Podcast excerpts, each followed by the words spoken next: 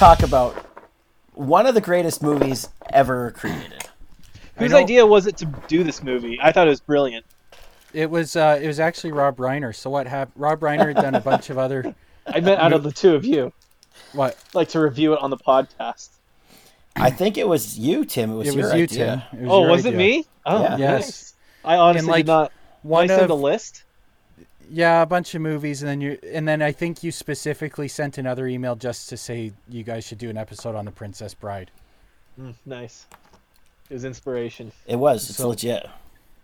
Yeah, Rob Reiner, he was the mastermind of the actual movie. So it was a book. William Goldman, who, as I'm preparing for this, I find out he's actually written so much. He's written novels, he's written books, he's written screenplays, he's written stage plays, that it's like you can't even review his resume. You just need to do an episode on him himself. But he mm-hmm. wrote the novel The Princess Bride in 1971. Rob Reiner's dad gave him that book when he was a kid. He read the book, he loved the book, and there had actually been several attempts to make the movie throughout the 70s and like even Robert Redford at one point in time was attached as a director, Oh wow. but nobody could make it work. and like the the studios were kind of on the fence about it, but Rob Reiner had uh, accrued a lot of goodwill with the studios with This Is Spinal Tap and Stand By Me, so they came to him and they said, "Make whatever movie you want." And he's like, "Well, I'll make The Princess Bride." And then he brought Bill Goldman back to write the screenplay. So the original author of the book, he Oh, on there's a good idea. yeah, so when I was screenplay. researching it, I, I think William Goldman had to buy the rights back, though. He did, yeah, he did Yeah. buy the. That was part of it too. Is that Oh wow. the rights? The rights have been sold. Nobody could get it off the ground, and then Bill Goldman bought the rights back for the the screenplay, and him and Reiner got together and got the project off the ground. So, Wow. Interesting. Yeah, in terms of the like, its budget was 16 million, its box office was 30 million, so it was only a modest financial success, but it had super high critical acclaim. Yeah. like everybody just gave this movie ten like all the all the critic critics gave it two thumbs up or five stars or whatever all of its all of its um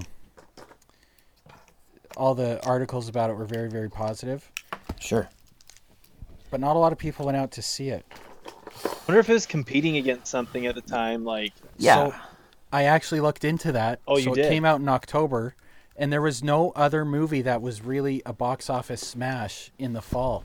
No movie really did well. There was one i think it was slam dance had like a budget of 10 million and grossed 30 but other than that there were lots of movies that didn't even make bad, back their budget huh, Really? interesting. but one thing i did find out was that there was actually in terms of a percentage of the dow jones a percentage decrease it was the biggest stock market crash happened in october That was my next question. Was there something going on? Was there a recession Mm. or something like that? it wasn't a recession it was just a big stock market crash so it wasn't like people were losing their jobs but rich people were losing net worth Sure. um, but still i think whenever there's like a big drop in the dow people just freak out Oh, I think everyone panics and just starts stop spending. yeah because it was really like it was really weird the first thing question i had was tim's question which was well did it go up against like star wars or something like what Yeah. right and no there was no other good movie that month no m- movie did really good in october or the end of september That's interesting. Yeah, really interesting. And then in the middle of October, you find out about this. They called it Black Monday, and it just totally it. Isn't that when they allegedly people were like throwing themselves out of buildings? Well, that like every time there's a stock market crash, they call it Black whatever, Sure. Hmm. whatever day of the week. So I think And that one- they've all been on different days of the week. yeah. So we've got a black for everybody. Go- hmm, Never That's mind. the title of your sex tape. Okay, go on.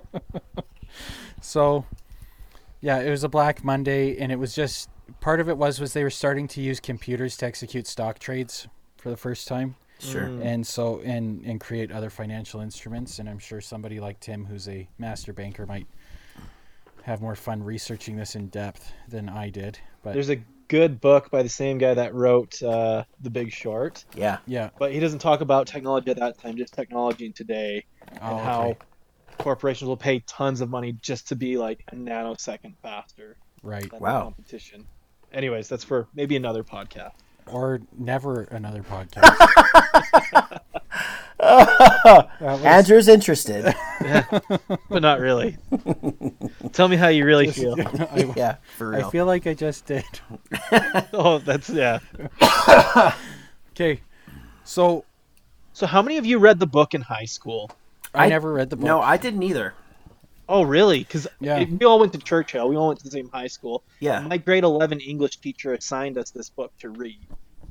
Who was your teacher?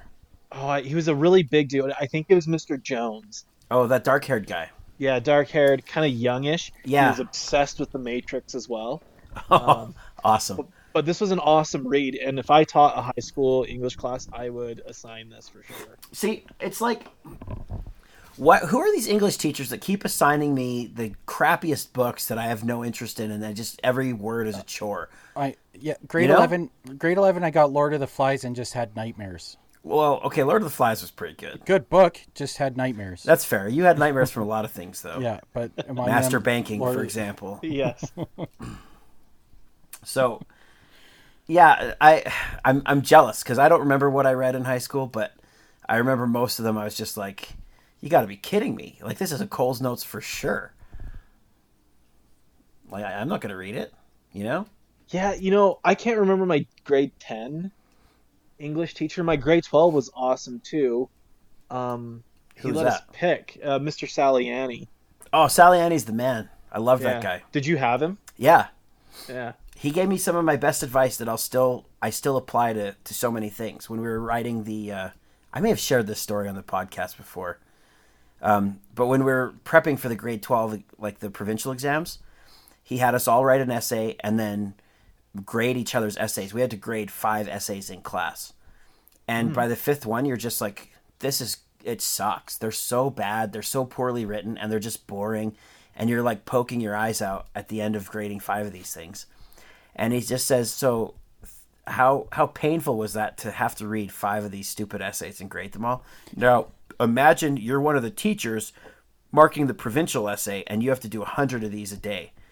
He's like don't make don't worry about making a good essay just make it funny. If you make it funny it'll stand out. You'll make their day better. They'll give you a good grade. That's all that matters. So i just wrote a funny essay and i got like a 96 or something. I smashed Oh, it. Oh, nice. Wow. yeah. So uh, I mean, awesome advice. I think for so many things, like I don't know, being able to sympathize with the people you're dealing with, seeing things from their perspective, and thinking outside the box, and kind of changing it up to, um, instead of just going through the motions of what you're supposed to do. You know, getting creative with with real ways to accomplish things. Same idea with these cool resumes you see once in a while, you know? When some guy's applying to like a game company and he submits like a stat block from one of their monsters as his resume or, a, or whatever. Mhm. Um, anyways, so uh, Saliani, know- awesome Yeah. teacher. I did So- that with I did that with job postings to an extent. Like, I think I toned down my original one, but I was having I was trying to hire like a general office administrator, and I just put out a job posting that was like, "Are you a detailed motherfucker who wants to get shit done?" that was like my original draft. Like I toned it down a bit, but it was like just like that was kind of the idea that I went with. Was it was like, "Do you have attention to detail?" Yeah. have can you put up with annoying people? Like do you, you know do you like to get things done and, and meet deadlines? And this is a job for you. Apply like no experience necessary blah blah blah or whatever. Because i was just think i kept thinking about this job posting. I'm like how do i write it? Um, this is what i'm looking for. And then it's like just write exactly what you're looking for Yeah. like don't butter it up at all just write down exactly what you're looking for and uh and that yeah it was it was good we ended up hiring somebody she's still at the company Oh, that's six nice. days later The world's kind of turning this way, I think. Yeah. Six days later, is that what you said? yeah i was joking i was joking Okay. Like, wow, well, Well, good. It Great is a success story. serious problem. Like, like I took it in business school. Andrew, did you ever take like an organizational behavior course? unfortunately Yeah, it's it's pretty useless. Except, I really liked what they did. They kind of focused on what to look for in an interview and what what are some key things for retaining talent.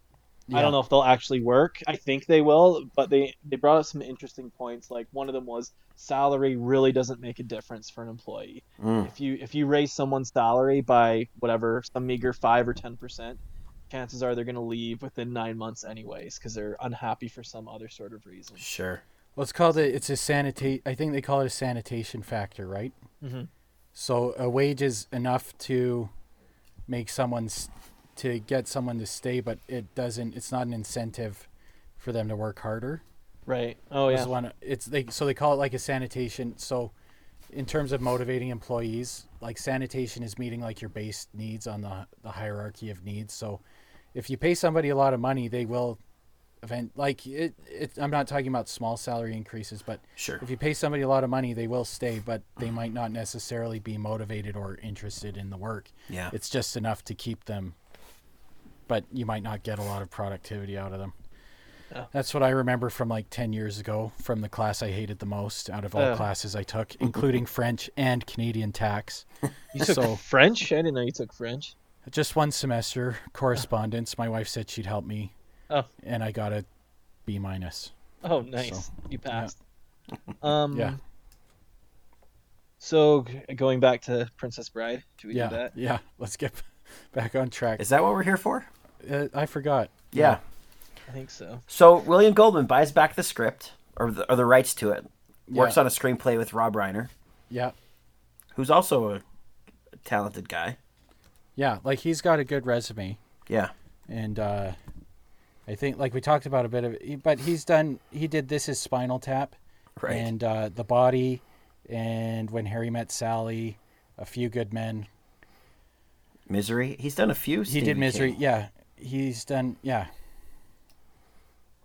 So he, I think we might have already said this, but yeah, he did build kind of that resume so that he was able to do Princess Bride when it seemed like when I was doing research they didn't specifically say who was against it, but it just seemed like it was a project that um, a lot of people didn't love the idea, but they Yeah. allowed it because it was Rob Reiner.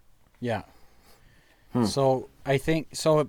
After so then it it gets into the theater, and it doesn't have like it's not a massive box office success. But then, like when we look at other movies released in October that year, it was actually very, very competitive. It was one of the top most profitable movies that was released in that month. You had a stock market crash. Sure. Um, and I mean, like Beverly Hills Cop 2 was the biggest movie that year. Like 1987 just wasn't a big year for movies. Yeah. I don't think you didn't have anything. So, so it I- did well, all things considered. It It's doubled just- its money. if well, Yeah, well. I mean, like we've talked about this before, Tim. If you've listened to our other episodes, is that the production budget doesn't take into consideration marketing costs. Oh, it doesn't. No, Oh. so this is just like its gross profit was 14 million, but then when you take into consideration like sales and marketing, it maybe it only made a million bucks. I don't know. right, yeah, yeah. Yeah. Okay. No, Which did why that. are they reporting this kind of like it's such an arbitrary number? It means nothing, you know.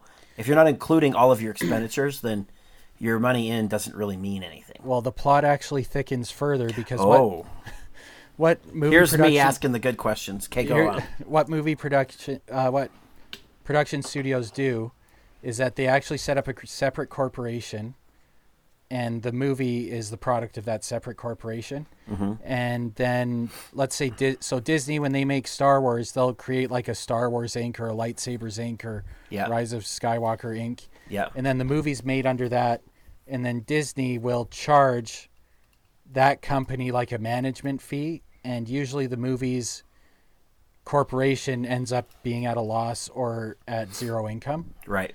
so i think if they started if they actually reported the financial figures for the corporation that the movie was a part of you'd just have like you'd be like it it sold 1.2 billion and had a net of negative $35 Hmm. and it, it- like it just wouldn't make any sense. So, Sure, because they're spreading the the wealth around. Yeah, yeah. I hear they so- do that too to screw people over. They do. Yeah. I've heard a few stories where guys write, make a contract to get paid on gross profits.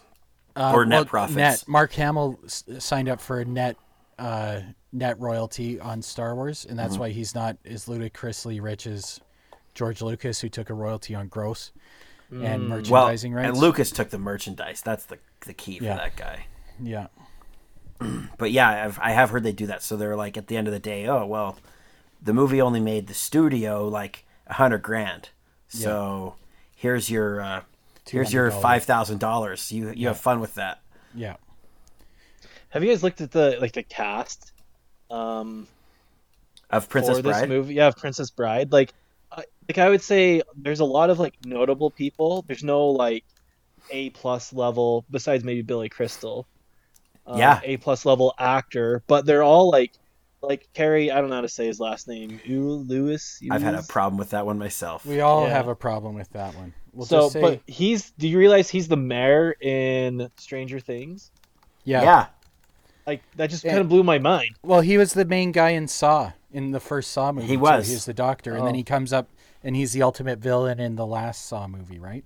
Oh, I never saw Saw, so Well, I didn't. I only watched the first two. I didn't have the stomach for the next Yeah. ten. Oh. Yeah. No, he's done how- he's done a lot of stuff. He was the bad guy in that old live action Jungle Book movie. Right. Oh, and was he he? was he Yeah. was the he was the potential stepdad or whatever in Liar Liar, and he just gets screwed. Right, right. Right? Like Jim Carrey's like I'm a terrible person, and I'm ruining. My, and he's just shows up and he's like dating the ex-wife and is a nice guy and blah blah blah, and then she just decides to get back together with Jim Carrey at the end, and it's like okay, so I was the good guy and For you're back what? with the liar. Okay, Thanks a lot. and he was Robin Hood and Robin Hood Men in I was gonna say that. Yeah, Yeah, yeah. he was Robin Hood. Robin Hood Men in Tights. Undoubtedly his most notable role. for sure. So that, Most best role. we can definitely say that this launched his career. But I mean, like Star Wars didn't have it. Like Alec Guinness was a big star, but other than him, the original Obi Wan, there was no real True. big star in, in Star Wars. So I just I think it's interesting this movie and and shows like Arrested Development and Community where they get really really high critical acclaim and they get a cult following, but the general public isn't interested in watching it. Like that was what happened with Arrested Development. Poor ratings, high critical acclaim. Community, Yeah. same thing. Poor ratings, high critical acclaim. hmm And same thing with Willy poor box Wonka. office. Which Yeah. Willy Wonka? Oh, That was the, same, first one, the, first Gene one? Wilder one. Same thing, right? Yeah, Yeah. So and that, I, think actually lost box office too. It was a huge flop. right. Um, I just found a Reddit AMA Yeah. with Cary Elwes, and he says he pronounces his name like Elvis, but with a W. So Elvis. Ellis. Cary Elwes. Okay. There we go. There we We're go. We'll get me his sound name like I have right. a speech impediment a little bit. But uh, Elwes. I'm Elvis. I'm Elvis. Elvis Presley. but Mandy uh, Patinkin. I didn't know this. Yeah, I don't know if you ever watched Criminal Minds in the beginning season. Yeah, he Yeah, was the, he's the he was guy. Gideon. Yeah. yeah, that blew my mind when I was like looking Oh at that. yeah. Well, Joe Mantegna, who replaced him, was the voice of that the gangster in The Simpsons, Right. Fat Tony or whatever, Yeah, yeah, yeah. which also blew my mind. Joe Montana. Yeah. Yeah. I knew him from Searching for Bobby Fischer. He was the dad in Searching Oh, for Bobby Fischer. Sure. Oh, so, he was Joe also Mantegna. Yeah. All, But anyways, I, I think Ma- all of those guys have have had like successful acting careers, and like you say, none of them are like really A-listers. Yeah. like Robin Wright's been in a lot of things, That's true. She's she's been doing okay. I think she did House of Cards recently, right? Yeah. but it's funny that like I don't think I recognize most of them. I always recognize Cary Elwes because I've just been uh, kind of like a fan of his since Princess Bride when I was a kid. Wallace Shawn is the voice for Yeah. uh, toy, the dinosaur in Toy Yeah, Story. that's right. Yeah, Vizzini, It's like such a good, unique voice. such a good just voice. Pick it out, and you'll know. Hey, that's the guy That's- in that's Dinosaur guy. and Toy Story. So- Yeah. So Wallace Shawn, like he didn't even have to act really in his role. I was reading about him, like he's a a Harvard grad, and he did some studies at Oxford. So Wow. when he plays the Sicilian with his brilliant intellect, or what, it, what, however they say it, Right. What do they call it? Dizzying intellect. he actually was like a man of dizzying Im- intellect, and he, I guess, he was constantly insecure because they had before they cast him, they talked about casting Danny DeVito, and so every time he was in a scene, he was like, "This isn't how Danny DeVito would have done it." He thought they were gonna fire him and Yeah. replace him with Danny DeVito. But I mean, just the him acting like himself, which like a hyper intelligent, hyper nervous kind of person, that Yeah. made that character right. Oh, so Mm-hmm. good. I mean, I think you know, sometimes there's like fine casting and you could put anybody in a role or a few people in a role, but like his casting is perfect. I can't imagine the movie with Danny DeVito in that place instead. Oh, I know. I think it would be too 100%. goofy. Like Danny Yeah. DeVito's just too funny Yeah. and too silly, and Wallace Shawn has just enough of like like a normal guy that's just too short and kind of weird. I don't know. That you He could take fits him a the little role bit very well. seriously, right? Like you could take him seriously in this comedic, hilarious, stupid role. Well, other like especially when how he's always hatching his schemes and and explaining his schemes and and you're like, whoa, this is like like you need an overthinker in that role, right? Yeah. Yeah, And- right? And someone with a history degree from Harvard who's done work at Oxford has got to be an overthinker. Yeah, true. he really didn't have Right, to act. like- he just had to be himself. He just it's like we need you to just kind of get up and give your uh, your master's thesis. Inconceivable. so You fell victim what- to one of the classic blunders. never, the most famous of which is never get involved in a land war in Landlord Asia, Asia. yeah. but only slightly less well known as this. Never go in against a Sicilian when death is on the line. like everything about like oh there's so much in this movie that is so clever mm. right like Oh, that man. whole the whole wanna talk battle of wits the whole like and then he he wins and and robin wright is like how did you know which which glass he was going to pick and he's like i didn't i've spent the last 10 years building up a resistance to iocane And that's believable and funny and not believable. It's like Yeah, all in one encompassing. it is. Like- it's, it's like a perfect balance. Do you think that they had a train left-handed for quite a while? They did. Yes. So I was listening to an interview and they uh so they go and they train at like half speed or quarter speed to get the choreography all down. And it took them like I think I want to say it took them like 6 months and they go to Rob and they have they hired two of these like world-class fencers from uh, from England to come teach to train with Cary and uh, Mandy. So they go to Rob Reiner after months of, of hard training, like eight hours a day, and they're like, okay, here we go. And they show him the thing. And he's like and it was like a it was like a minute long fight. They had choreographed a sixty second fight. And so they show Rob Reiner, he's like, Okay, that's great. So where's the rest of it? And they're like, Well, what do you mean? Like we put we put six months of like hard work into this. He's like, What? Guys, look at this beautiful set. We're standing in. I built you this beautiful set, the Cliffs of Insanity. It's amazing. And you want it to be 60 seconds? Give me like three minutes. Oh, and they're just like, oh my gosh. And he's like, and you got to do it left handed. so, so they had to go back and spent like a ton, a ton of time training with these guys. Apparently, like between while they're filming other scenes, as soon as they have a break, they're rehearsing their sword fights. It was like non-stop training for those sword fights. I I think. wa- Go ahead.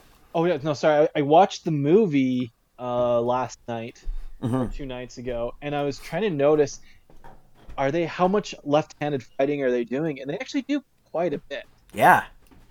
And it looks pretty good. Noticeably, that you don't really even notice they're fighting left-handed until one of them, I can't remember who says first, Inigo Montoya says, "Well, I'm not left-handed," Right. and uh, and they keep fighting, and then Dread Pirate Roberts, Cary Ewis.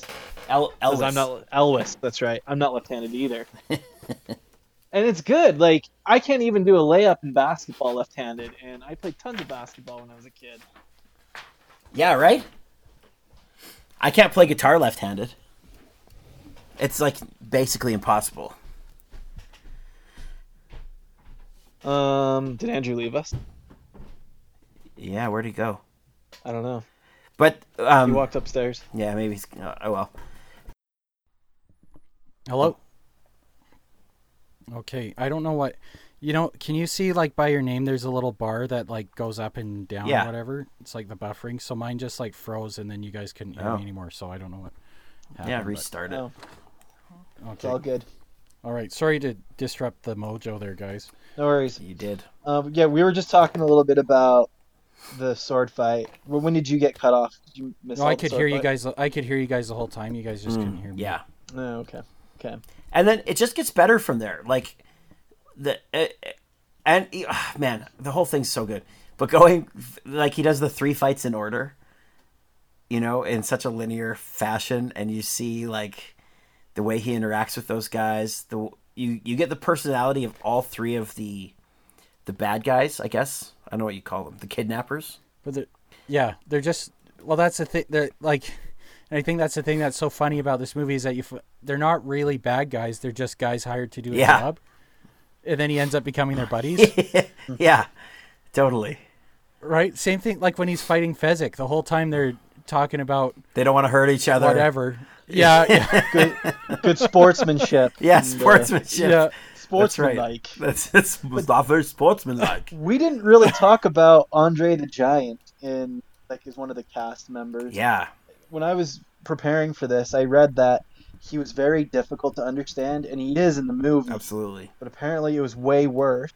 So the director, Rob Reiner, would have him tape his own lines or tape voiceover of it, and then Yeah. he would go to his hotel and then practice. Oh wow. He, yeah. he'd clear. listen- so Rob Rob Reiner would say the lines into a would record Rob Reiner saying the lines and then give that to Fezzik or to Andre the Giant. Say, "This is how it's supposed to sound. Just Mm-hmm. make these sounds." No way. Kind Right. of thing. And s- yeah, Yeah, because they could, yeah. and they were like, I don't know, we might have read the same article, but Rob Reiner was like, this guy is like perfect physically for this role, but you Yeah. can't understand him. yeah. so, but Yeah. you know, and he's not a great actor, but he's great for that role. Oh, I think he's yeah, I think he's perfect. He's not a great actor, but I think it works perfectly. What's the part when he comes in the cloak on like a Oh, a cart Yeah. or whatever? Right, He- yeah. What does he say? He's just like beware. I have no idea. That that one I've never torches, known yeah. what he's saying. It's so hard to understand him there. But I think that's got to be in my. That's one of my top three scenes in the movie. It's so great. It's like Andre the Giant On fire yeah. in his apocalypse cloak or whatever they call it. and he might have like I mean we can we'll talk probably I'm sure about quotes in it, but my favorite's got to be the stop rhyming. Yeah. Um, Anybody want a peanut? Yeah, there you go. So It is probably the classic line from the movie. Well, one of them, because uh, Inigo Montoya's line is also pretty classic. Which you killed my father. Prepare Yeah. to die. there's so many, and then as you wish from Westley. As you wish. Yeah, and then how Grandpa says that to the son at the end of the movie just makes a tear roll down your cheek. Yeah, It's true. and then inconceivable. with the- inconceivable. yeah, yeah, absolutely. there's there's I lots. The top Inigo Montoya is when they take a break from sword fighting, and he's like, "Do you by any chance have six fingers on your left Yeah. hand?" And it's just like so so casual. casual. Yeah. And you're like, uh, no, I don't. And he's like, oh, my father is killed by a six fingered man. You're like, whoa. but it was great because because uh, Westley was saying, "Do you start all your conversations?" Yes. Yeah. that?" And, like Yes. just the most stoic face and voice that you could imagine. So I think that's one thing that makes the like the dialogue is so honest because the characters say things that you would actually think that they would say in that situation, right? Like they're sword fighting. They're like, "You mind if we take a break?" Like every time I watch these like Braveheart or The City of God or whatever, one of these medieval war movies, I'm looking at these guys and I'm like, "Holy crap, like they're do any of them stop to think and say like, I don't want to gouge a guy's eyes out of his skull. Like, let's just let's let's talk this over a brewski, buddy. That's what I'd be saying if I was, you know, lined up in a freaking to roll around in the mud in chainmail. But this movie, like, they say that they, oh, I'm really tired of sword fighting. Do you mind if we just, take a break Take and a chat for a minute? That's okay. Yeah. right? But and even like the one of the line I wrote this down when I was watching the movie is when Inigo Montoya says says, "You seem a decent fellow. I hate to kill you." and then Westley Yes. says, "You seem a de- decent fellow. I hate to I hate die." to die. Yeah. Like, it's just great dialogue between the two of them. Uh, and even just like throwing him the rope, you know, like Vizzini cuts the rope when he's climbing the cliff, Mm. and then Montoya like wants a sword fight, so he throws him the rope. Come on up, let's let's duke this out. Yes, that whole thing. Well, because he's like, I'm waiting. Right? Yeah. He's like, Are you gonna be long? It's so civil. oh and, he- yeah, and, he- and he's impatient and he misses. Like I hate waiting. yeah. And, and even the dialogue with him throwing down the rope, swearing on his father's grave that he'll make it up. Yeah, alive. that's right. That's right. So there's, there's Oh, some great so nobility good. to that. Okay, so this brings me back to the thing that I think is the most important thing for me in in enjoying a movie. At least an adventure movie. And I think adventure movies are some of my favorites. Back to the Yeah. Future, Star Wars, it maybe maybe Indiana Jones, you know. Well, I think the box office would agree with you on that. and I think the thing that I love about them most is the character development in a well done adventure movie, any movie mm-hmm. really. Just I gotta really love the characters.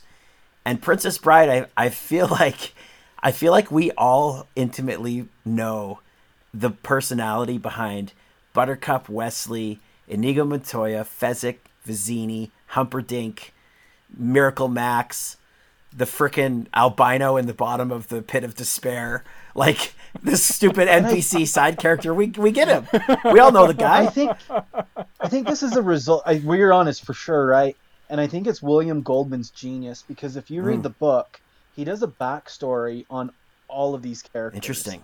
right. And it's almost like I remember. I remember a few. I didn't reread the book, but I remember a few things like Westley was almost creepy. He was creepy in his love for Buttercup. Mm. He'd like wake up at 4 a.m. and do a bunch of exercises so that he'd be in tip-top shape. I Super guess, creepy. I would never do that. but just those things and then same with backgrounds with all the the, the three quote three bad guys with uh, Fezzik, Vizzini, and Inigo Montoya. Yeah. Um, so yeah, I think that's you're onto something, and I think William Goldman being able to write the screenplay Yeah. uh, was able. He just it's weird. He was able to like translate that into a movie so well when a lot of that gets lost when you turn a book into a movie. It does. And even not- not just a book. Like this has been my problem with, um, at least with Rogue One.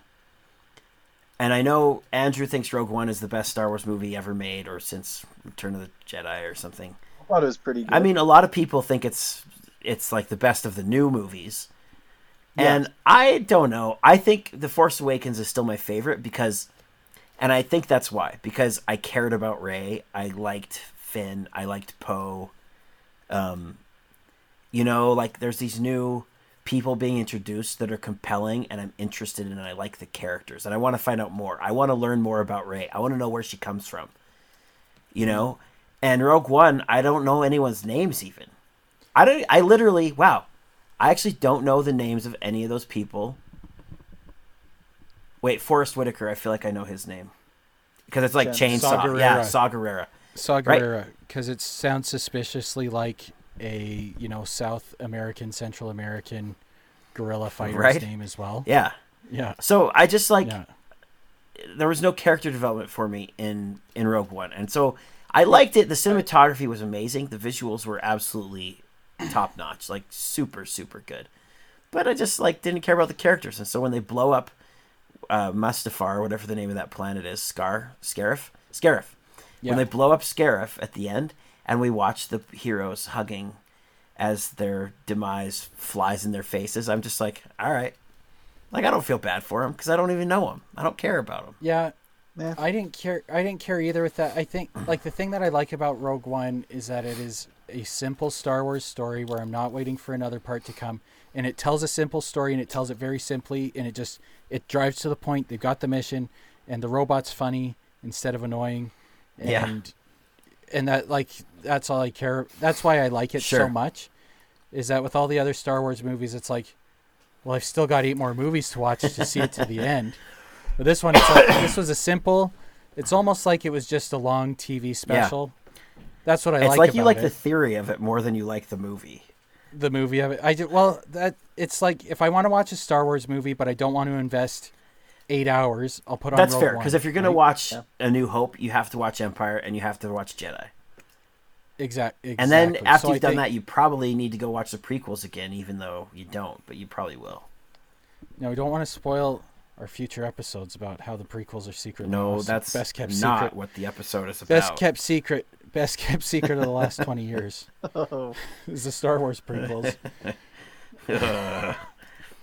So, to, sorry to shift gears back. Yeah, Um, maybe with a couple of lines that I really like in Princess Bride were some like paradoxical statements. Whose? Like Oh, when, paradoxical par- statements. like par- yeah. So like for example, when um, Westley finally approaches uh, Vizzini, um, and Zini said, "There is nothing to explain. You're trying to kidnap what I have rightfully stolen." I just thought that was a great line. And then another paradoxical statement later on in the movie when um, when Westley and Buttercup are in the uh, Black Swamp the fire swamp. forest, whatever it's fire swamp. That's what they call.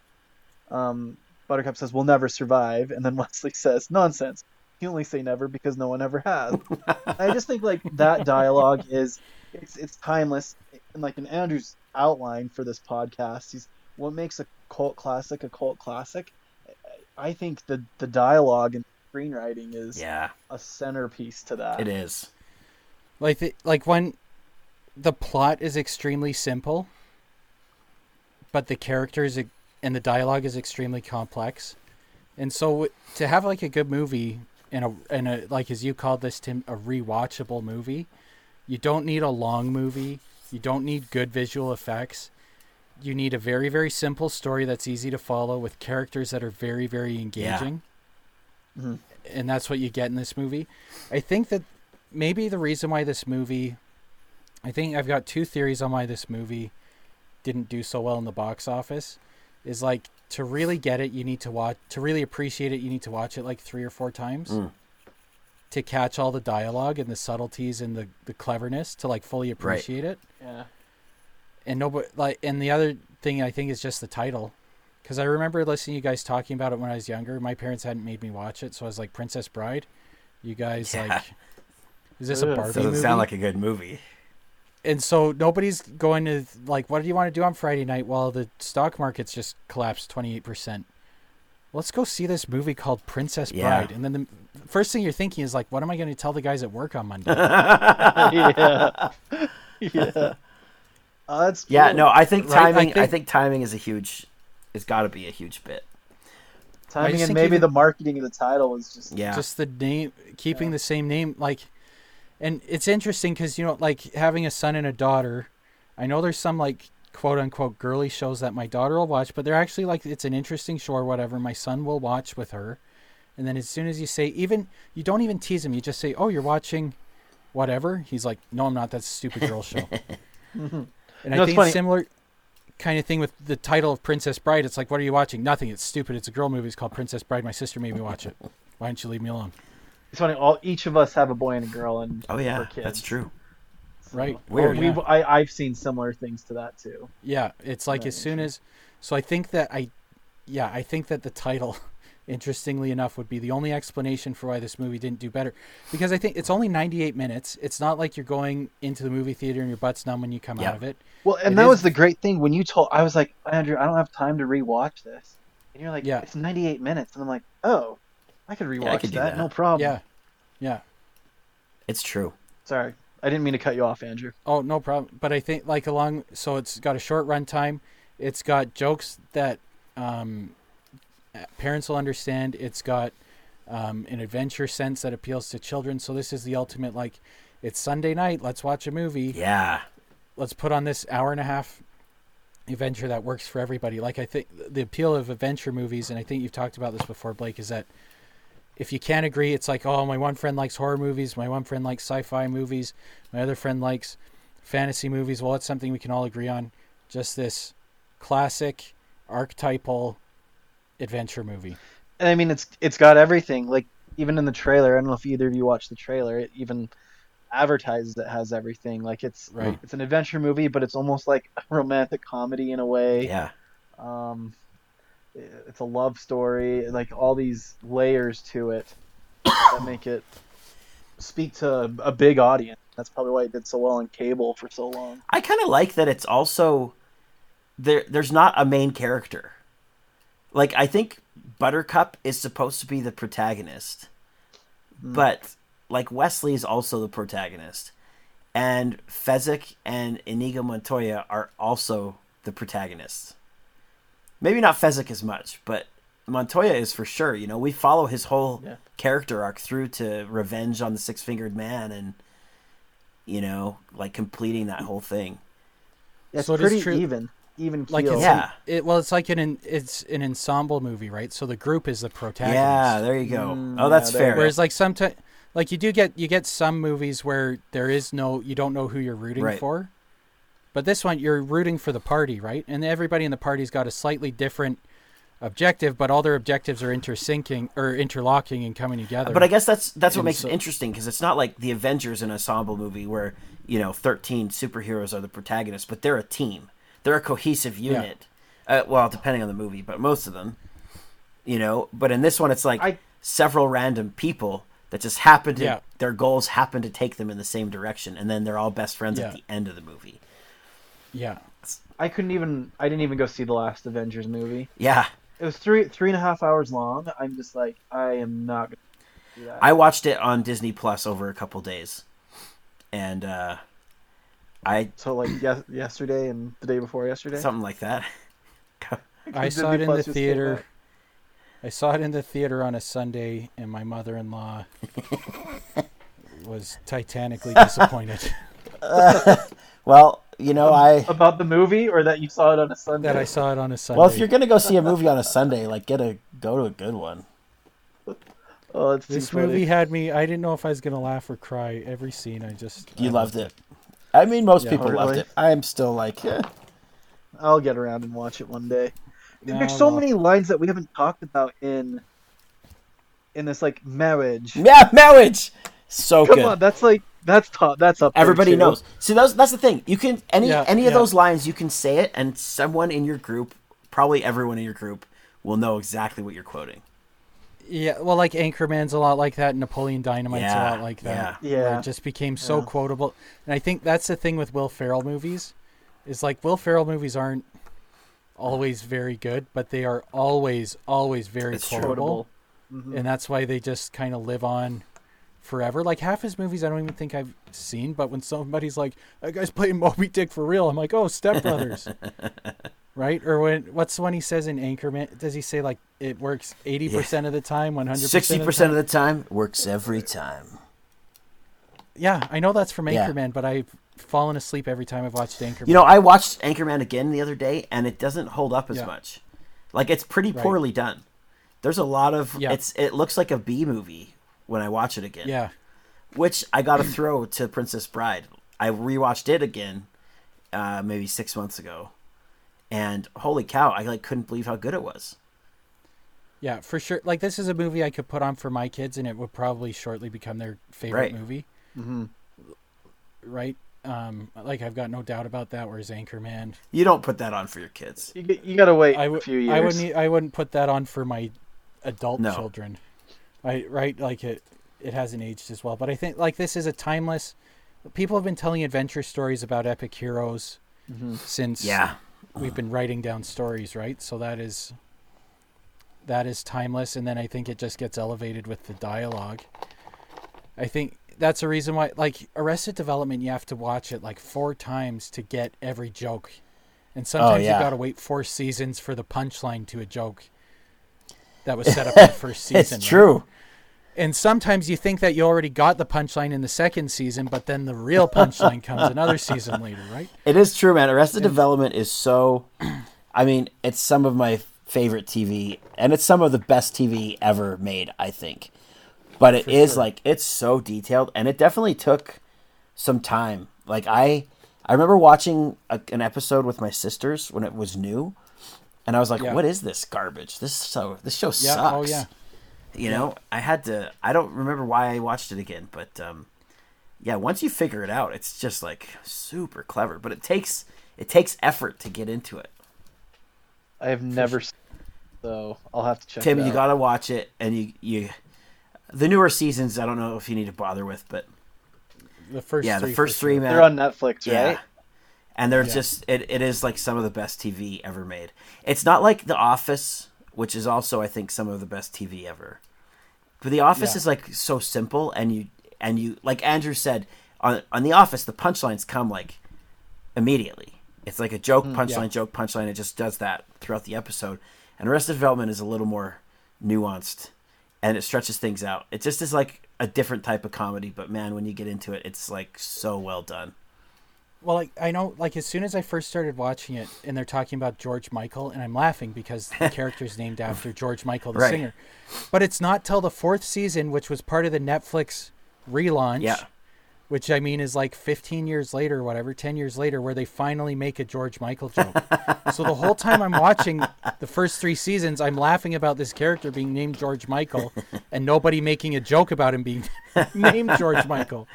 And then finally the actual punchline comes, which is somebody makes a George, like the newscaster makes a George Michael joke, right? or he starts going by George Maharis.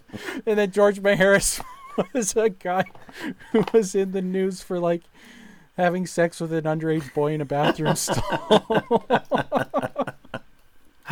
oh, it just like keeps on going, keeps It on does. going. It just doesn't quit, man. But- it's so good. I think it's a similar thing because even just sitting down talking about this stuff with you guys, there's so many things about this movie that I forgot, or I'm like, I can't believe I missed that.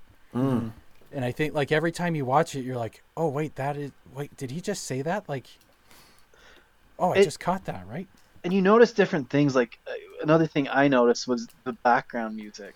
Oh, the music's awesome, man oh, it was like you know, it's kind of like video game esque or that time period. Yeah, and I think it really brings a good mood into the different aspects of the story. Yeah, absolutely. The music. I was just when we when our feed cut out there and we're going back. I was just like immediately was singing the Fire Swamp song in my head. Like mm-hmm. it's just da da da da da da da. You got that down. Yeah, man. Oh, so good. It's got freaking wicked music. Yeah. I like. I don't even. To Blave. Yeah. Oh, that's another quote. How did we forget to blave? Which we all know is to bluff. Love. then his wife comes out. He said true love. True love. Humperdinck, Humperdinck, Humperdinck, Humperdinck. Or a nice MLT, mutton lettuce tomato. MLT. Slice the mutton. Uh, mutton thin. les- Yeah, a- apparently, Billy Crystal still gets asked. Like, I watched a YouTube interview, and he said a little while ago, someone came up to me and asked me, "Is that very lean?" Like, I like it. so he still gets asked. And Billy Crystal's only in this movie for a few Yeah, right. but he's it's like I can't think of a better uh, a movie I like more that has Billy Crystal in it Oh, yeah, it's Bride. so good. I mean, it's just there's there's some magic I think that happened with this thing. Like I think it's a combination of I think it's just all the pieces came together exactly how they're supposed to. Little analogy. Apparently, back in the day, when Gibson was making their guitars, they would take like a mallet and they'd select a neck and they'd hit like tap the neck and find the note that the neck was like resonating at and then they'd go smack the mallet on all of the different bodies until they found one that had like the same tonal qualities Oh, really? and they'd match those and then they'd do the same thing with like the top piece of maple on the body and with the fretboard and so they'd make these guitars that just like sang because all the pieces worked well together. And once in a while, like the, Right. the Les Paul that I bought, I it came into the store and and our guitar guru grabbed me and he's like, "This is what a Les Paul is supposed to sound like." And I played that Right. compared to probably a hundred other guitars, and it was just so much better. Sometimes you just like everything really works, and I think this movie like everything about it was great. The casting was perfect. The script is amazing, and you have William Goldman doing the script, like the guy that wrote the book. So the vision is there. Like everything, the music is perfect. The Billy Crystal's ad libs are Are awesome. just on point. Like everything about it comes together. I don't say this about a lot of movies, but I think it's on my list of perfect movies. I don't think I could change I'm anything about it. That's what Cary because they've been Sony's talking about remaking it, and Cary Elwes said like, "How can you improve upon a perfect Yeah. film?" yeah. And I think And- like this is. Oh, go ahead, Tim. Oh, I was gonna say William Goldman. I think is the the cornerstone to that movie, and such a unique talent in the sense that he was an author of of this novel, but he's also done a lot of screenwriting. Um, Yeah. it's not like you're trying to get uh, J.K. Rowling to come in, who's an author, and now you're asking her, consulting her on doing the movie. Yes. Where William Goldman can do both. William Goldman just passed away almost a year ago today Oh, jeez. when I looked that up, that was uh, that was that was I didn't know he was even alive last year, um, and him being dead, I I think there's no way you can you should remake this movie No. because as you both have said and and others have said it's it's really the perfect movie. Like I think the only reason to remake this movie would be a cash grab. Absolutely. That's the only reason to remake this movie because I think if you just think about, and I don't know a lot technically about movies, but I just think if you got somebody who did technically understand how you make and write a movie, they would probably look at this and say, "This movie is textbook and by the book, everything you should do right in Yeah. a movie." hmm right? Because there's just I don't like I don't know what to actually criticize about this movie. Yeah. Which, coming from Andrew, I would say is the highest praise anyone could achieve. The the fans, on the other hand, Maybe the uh, maybe Fred Savage being like a Chicago's Bear fan is the only downfall. But I, I mean, no, it's pretty good. I think I am uh, DB rates what 97. I don't know what Rotten. yeah, Tomatoes it's one of the it. like it's yeah, it's rated as one of the greatest movies of all time, and for sure, probably like the capstone of that movie is that how everything in the story builds into the story between the grandfather and the grandson, and it all gets capstoned off with the grandpa saying, "As you wish." yeah. and it's just it's not just like like everything in that movie ties It together does. And you know, it's funny because, e- like, rewinding back to what we talked about, like our, our son and daughter dynamic, you even Yeah. see that with Fred Savage. Fred Savage is like, is this a Yeah, kissing book? true. exactly kissing exactly Totally. It's it's almost like it works. It makes it work so well in the movie, but it's like a detriment maybe to the marketing to have the title "The Princess Bride." because for sure everybody who was about to see that movie was like is this a kissing Yeah. movie hmm like is this a girl is this a chick like, you'd have to do that trailer really well to get people to want to go to it. Yeah but even if it's just a movie where it's like hey we're going to the princess bride this weekend you want to come it's like oh is that a chick flick Yeah. no no it's supposed to be really fun no it's great fun for the whole okay, family sure it Ah. is. Okay, well, I'm gonna go see Brave Die Hard, Smash Fist, hyper testosterone movie, so that I don't look like a girl at work on Monday. Yeah, and, and I really like that that dynamic of the grandfather grandson, and I like what they do in the movie. Like, there's one part where he, Buttercup escapes in the water, and uh, and then the grandpa stops Right. and says, "Well, they don't get her." And then the boy is like, "What? What?" what? And like takes him out Yeah. of the book, and is You look scared. You look nervous. And then I just want you to know she's going to make it. And then when they continue to read, he rereads some of the stuff that he's already read. yeah. And the boy has to tell him, You've read that. and he's annoyed. And just those nuances that they nail Oh. perfectly. yeah. It's just like everybody's grandpa doing that and driving you crazy.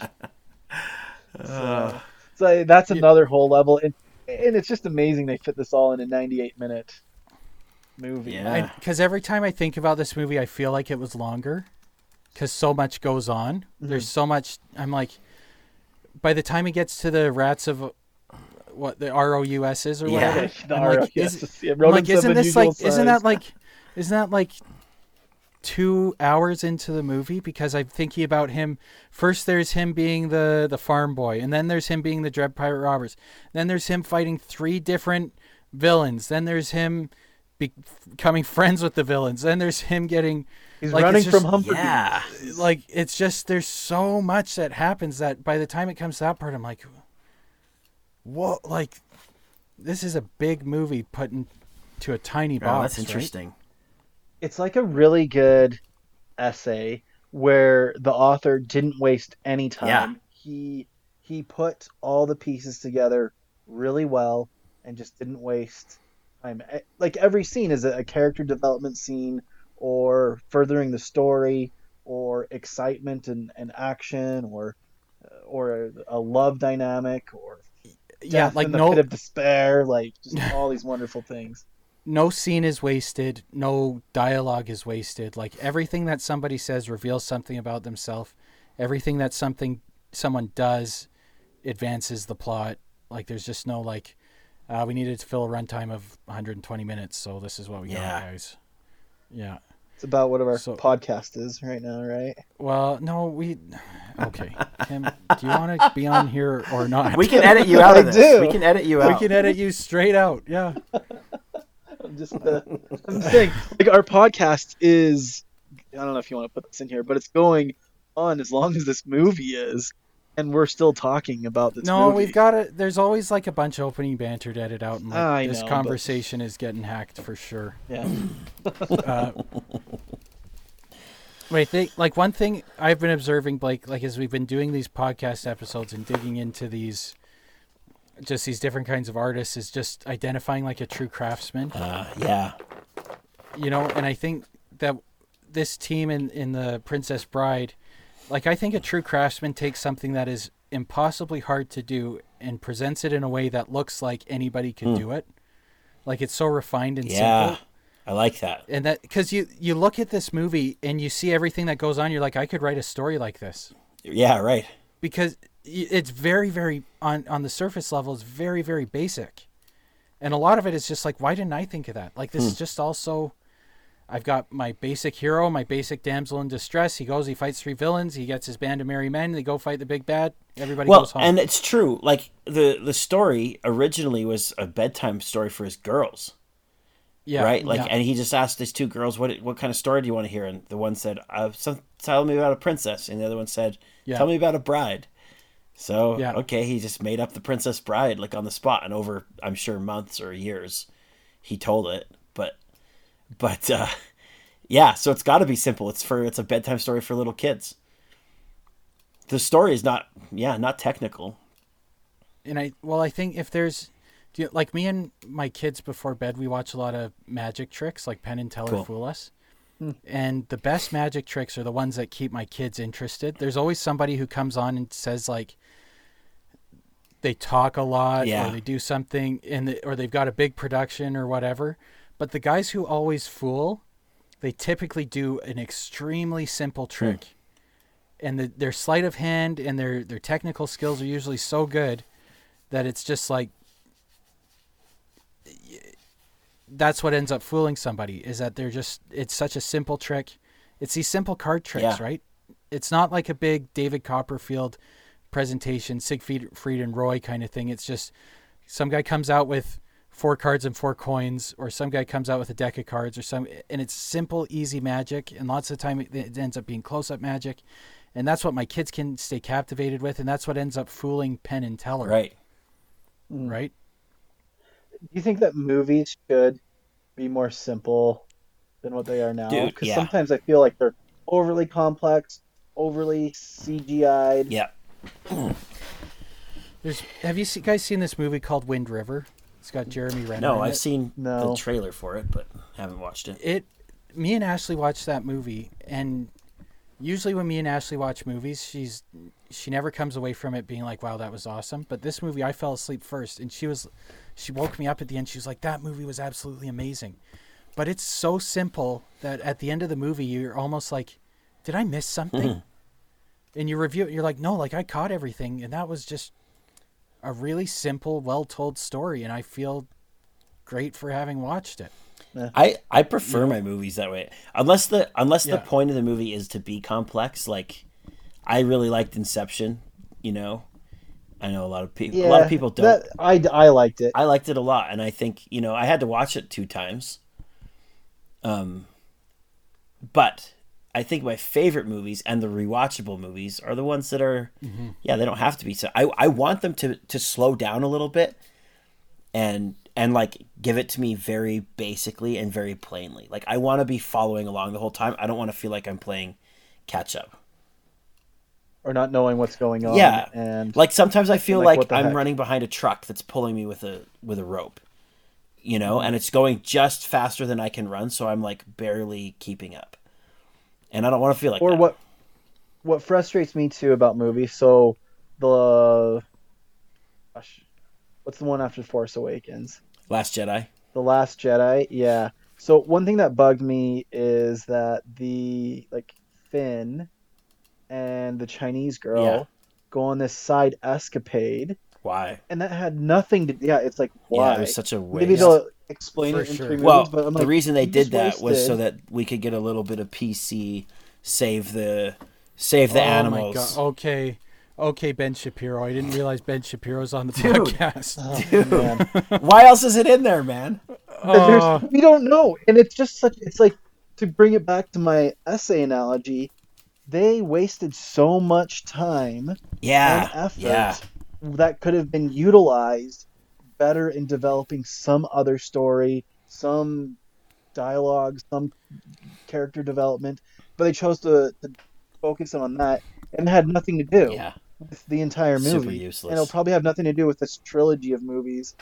for sure. I th- like one thing that made the original trilogy awesome that both s- sequel and prequel trilogies suffer from is original trilogy, Luke, Leia, Han, and a fuzzy sidekick. Mm. That's it. like you got a R two D two.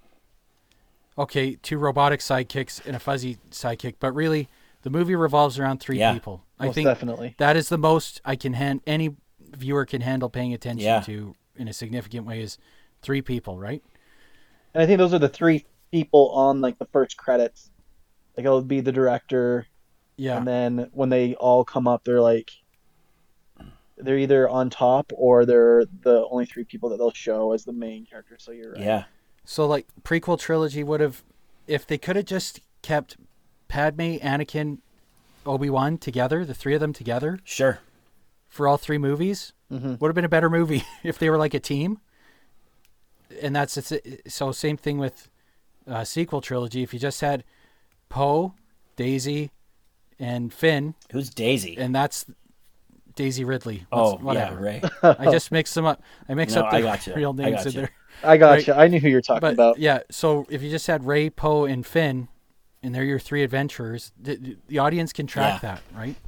The audience can handle that. But when it's like, and now they're introducing like two new characters in the new movie, Yeah. right? You've got Zorii Bliss or whatever, the that white girl, and then you've Mm-hmm. got the other not white girl, and it's like, holy crap! Like, how many Mm. more people? Am I? This is the last movie. There should be less characters. Somebody should have died by now. You're losing the audience by that. Like It's like more people should be dead. I should be concentrated on less people, not more people. that's interesting.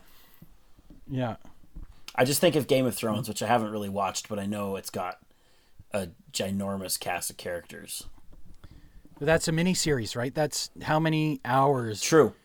Like That's when you're fair. when and you I- that's- probably, I would that's what guess mean, right? maybe that you probably follow three people per episode.